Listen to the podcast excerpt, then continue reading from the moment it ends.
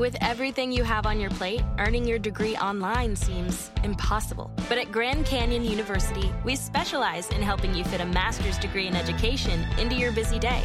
Your graduation team, led by your own GCU counselor, provides you with the personal support you need to succeed. Achieve your goals with a plan and team behind you. Find your purpose at Grand Canyon University. Visit gcu.edu. And so we will turn for some good advice from Jim Iuorio, director of TJM Institutional Services, Chicago's leading restaurateur, and Jeff Kilburg, chief investment officer at Sanctuary Wealth, Notre Dame's biggest booster. So, gentlemen, happy July 4th. Happy life, liberty, and the pursuit of happiness.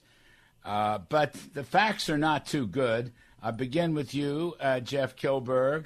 What do you make of this? And dare you suggest an outlook for the second half of the year? And what investors ought to do about all this?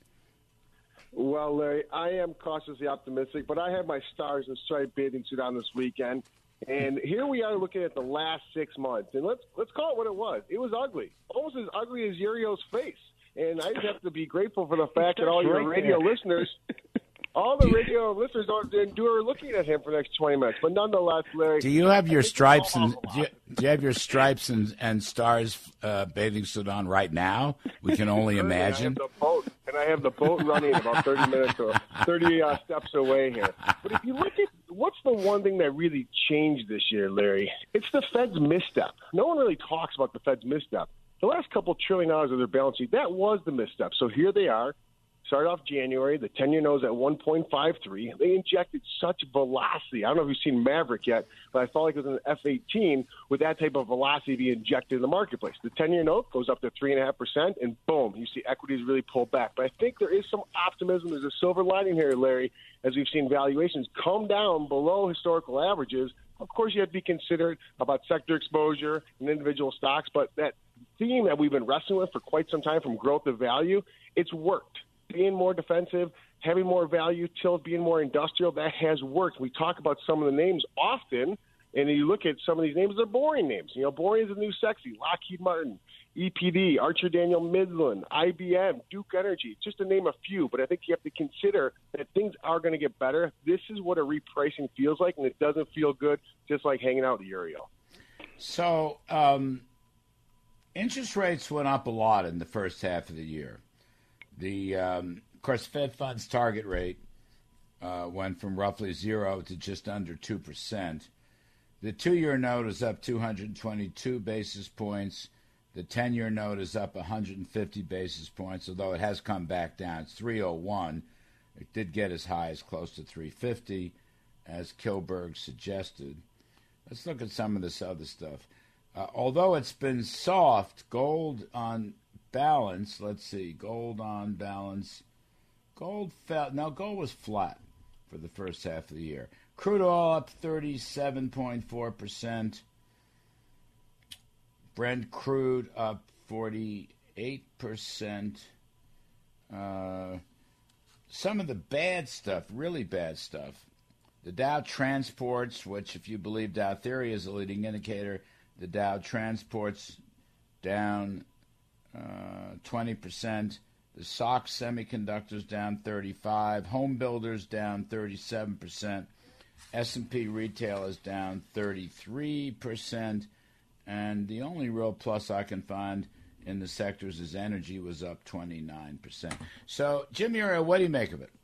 Well, energy being the sector that's performed like that, that's more bad news. It's performed like that. And again, we've talked about this for a year and a half.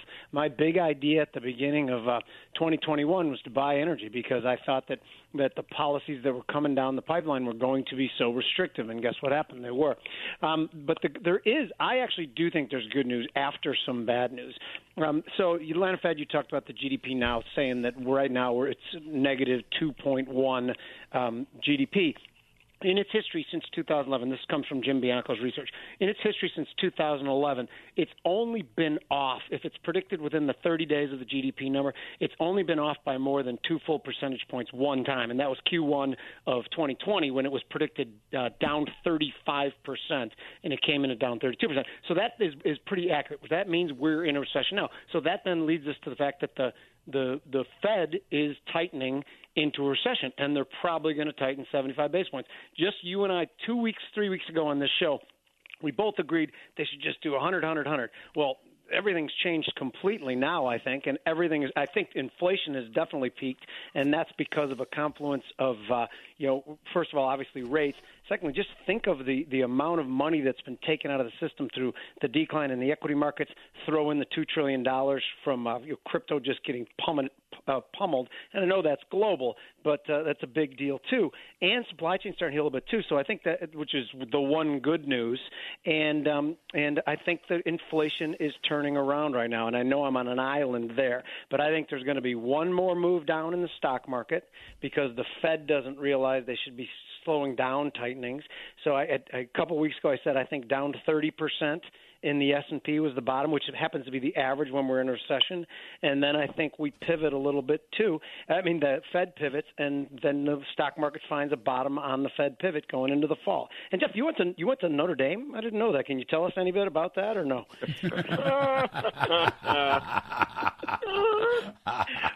By the way, I will say, although the Fed doesn't look at this stuff, commodity price indexes have slipped down. I'm looking at the CRB futures, which is kind of my favorite because it's got energy, gold, metals, industrials, and agriculture.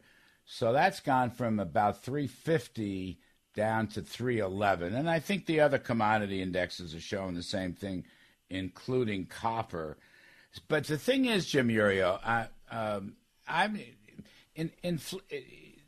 inflation is going to be sticky on the way down.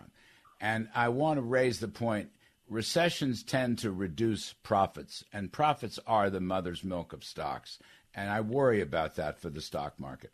Yes, but you and I have disagreed about this for many years. I like the notion that profits are the mother's milk of stocks, but for 15 years I've been arguing that the Fed is the mother's milk of stocks. And I can't say – I mean, that's led me to some pretty good places, not fighting the Fed. And when they do start to pivot, I'm going to be okay with the market. You mentioned copper. Yeah, copper down 20%, but also the 5-year break-even. Just since that June 13th, the 8.6 CPI, where the 5-year break-evens were at 3.2, they absolutely got pounded down to 2.5 in 2 weeks' time. So I think that's pricing in a recession. I think the 20% plunge in copper is pricing in a recession. And all that, I understand stagflation is an awful thing when it's that push-cost inflation, when it's supply thing. But if it's just going to be energy and the other things can start to heal themselves, I think we can get to a point where inflation Larry, is not that big. Larry, this is one of my favorite senses. I love to say, I think you're wrong. And why I think you're wrong, Jimmy, is that you've seen these commodity prices pull back from where they came from. It was like an elastic rubber band. So the word recession is being thrown around. You're seeing peak pessimism. To Larry's point, he's right, I believe, in the profit component. And growth is not stopping. Growth is just slowing. But it's all convoluted to your point. I'm actually going to throw you a bone here, Jimmy. You're absolutely right. Trading out of this pandemic with this historically swollen $9 trillion balance sheet, which they're really not reducing. I think it's a joke that $47 billion a month is coming off. But I think we have to get through this earnings season. I think that's going to be critical, Larry. It is. And look at earnings are going to be very important. We're in a recession, according to these measurements, and the Fed is going to go 75, and they'll go another 75 in September. So the Fed is tightening and earnings are falling. It's very hard for me to get too excited. Now, longer term, I think there's, maybe people should be buying the market while it goes down if you're a long-term player, which I always am. But, Jim Iuorio, you don't think they pumped the brakes, Larry? You don't think they pumped the brakes in September and yes, realize that they may be pushing us into a recession and hold off on additional rate hikes?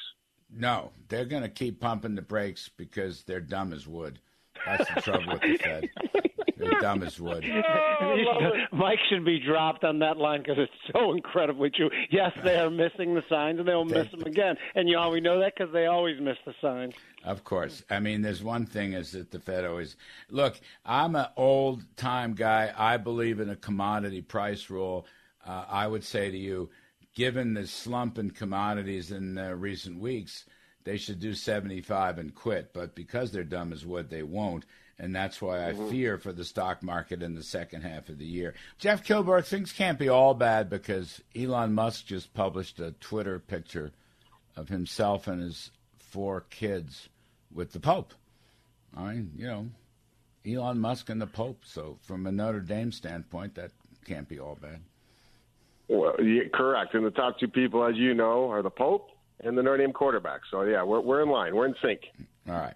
Now, let's go back to the profits picture, Mr. Kilburg, and what's your second-half investment strategy? Well, the second half is going to be similar to the way we've really gotten defensive, had that tilt more towards value, gotten more industrial. But what's interesting, Larry, going back 85 years, we look at all the midterm election years. And inside those midterm election years, you've really seen just fraught with volatility. Any given year, you're going to see different reasons. This year, no one could have predicted Putin invading Ukraine, surging inflation, all the various headwinds. But what's interesting, over the last 85 years, on average, the S&P 500 has returned 6.5%. But inside of a midterm election year, all those returns don't come in until the fourth quarter or the end of the third quarter. But the real takeaway is why I want to be positioned and invested is that subsequent year, Larry, the year after a midterm election year, the S&P 500 average more than doubles. It goes from 6.5% up to 15.1%. So I think we're going to look back on the summer of 2022. It doesn't feel good. It's been painful. We've all been kicked in the teeth to a certain extent. But I think it being repositioned, having an equal weight exposure, not forgetting about technology, but understanding you have to stick with themes that have been working, that has been the blue chip tangible names. You're too bullish. I'm just telling you, you're way too bullish. That's all. I'm just going to say that. And Jim Iuorio, I know you're hyperventilating that these CPI break-evens are coming off, and you're right. But I got to tell you, actual inflation may be peaking. I don't know. I'll give that a maybe.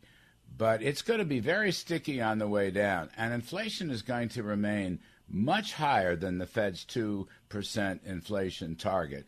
And therefore, I believe they will continue to keep tightening. Now, the market's going to go down in the second half of the year. That doesn't mean you shouldn't buy it on the way down, again, from a long-term perspective.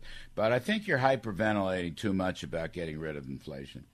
I'm actually going to throw one other wrench into the equation, too. This next CPI number comes in on July 13th, and we saw how the rents and rents equivalents made the last number look a lot better than it was. It shouldn't have been 8.6. It should have been more like 13.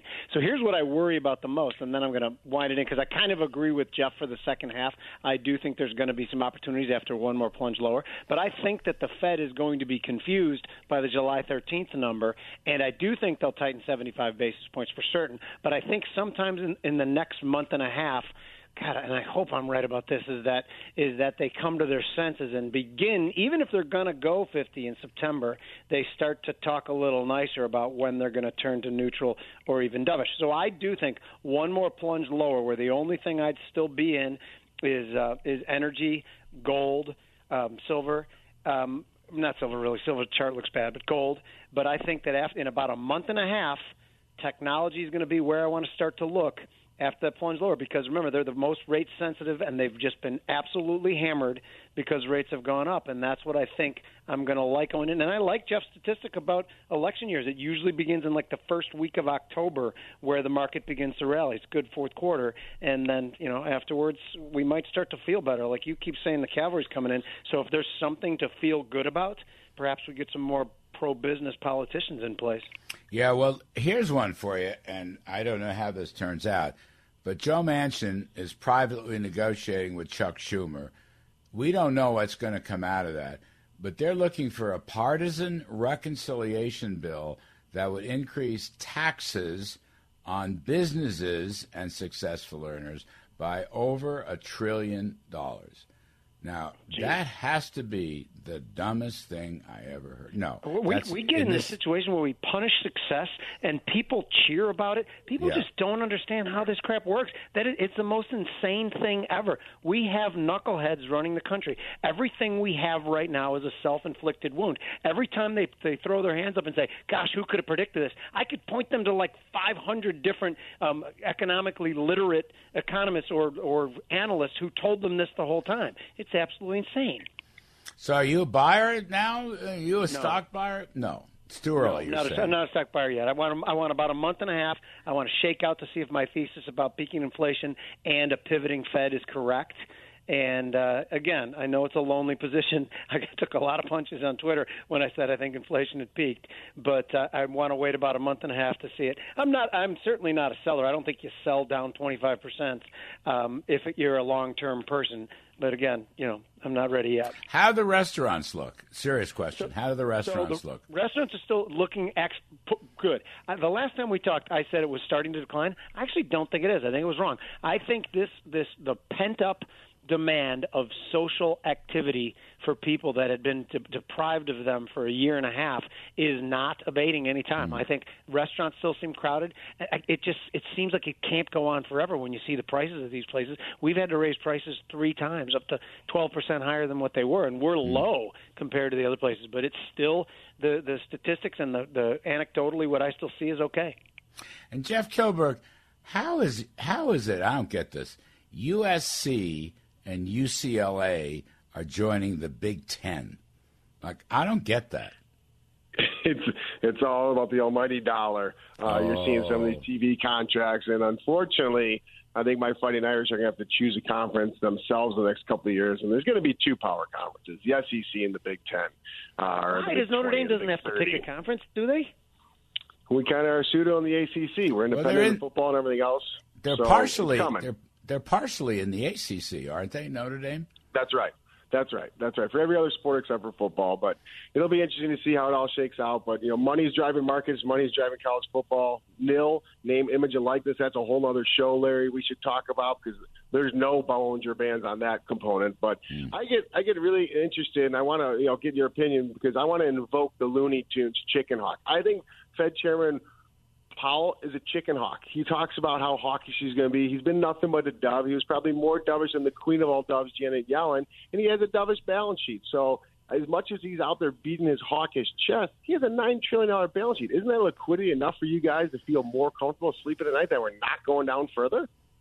No. It tells me inflation hasn't really peaked yet, actually. People are going to be very surprised. By the way, the bond market, I know it's rallied and rates have come down, but the Fed is going to slim down their balance sheet somewhat. But Jay Powell, he's personally a nice guy, classy guy.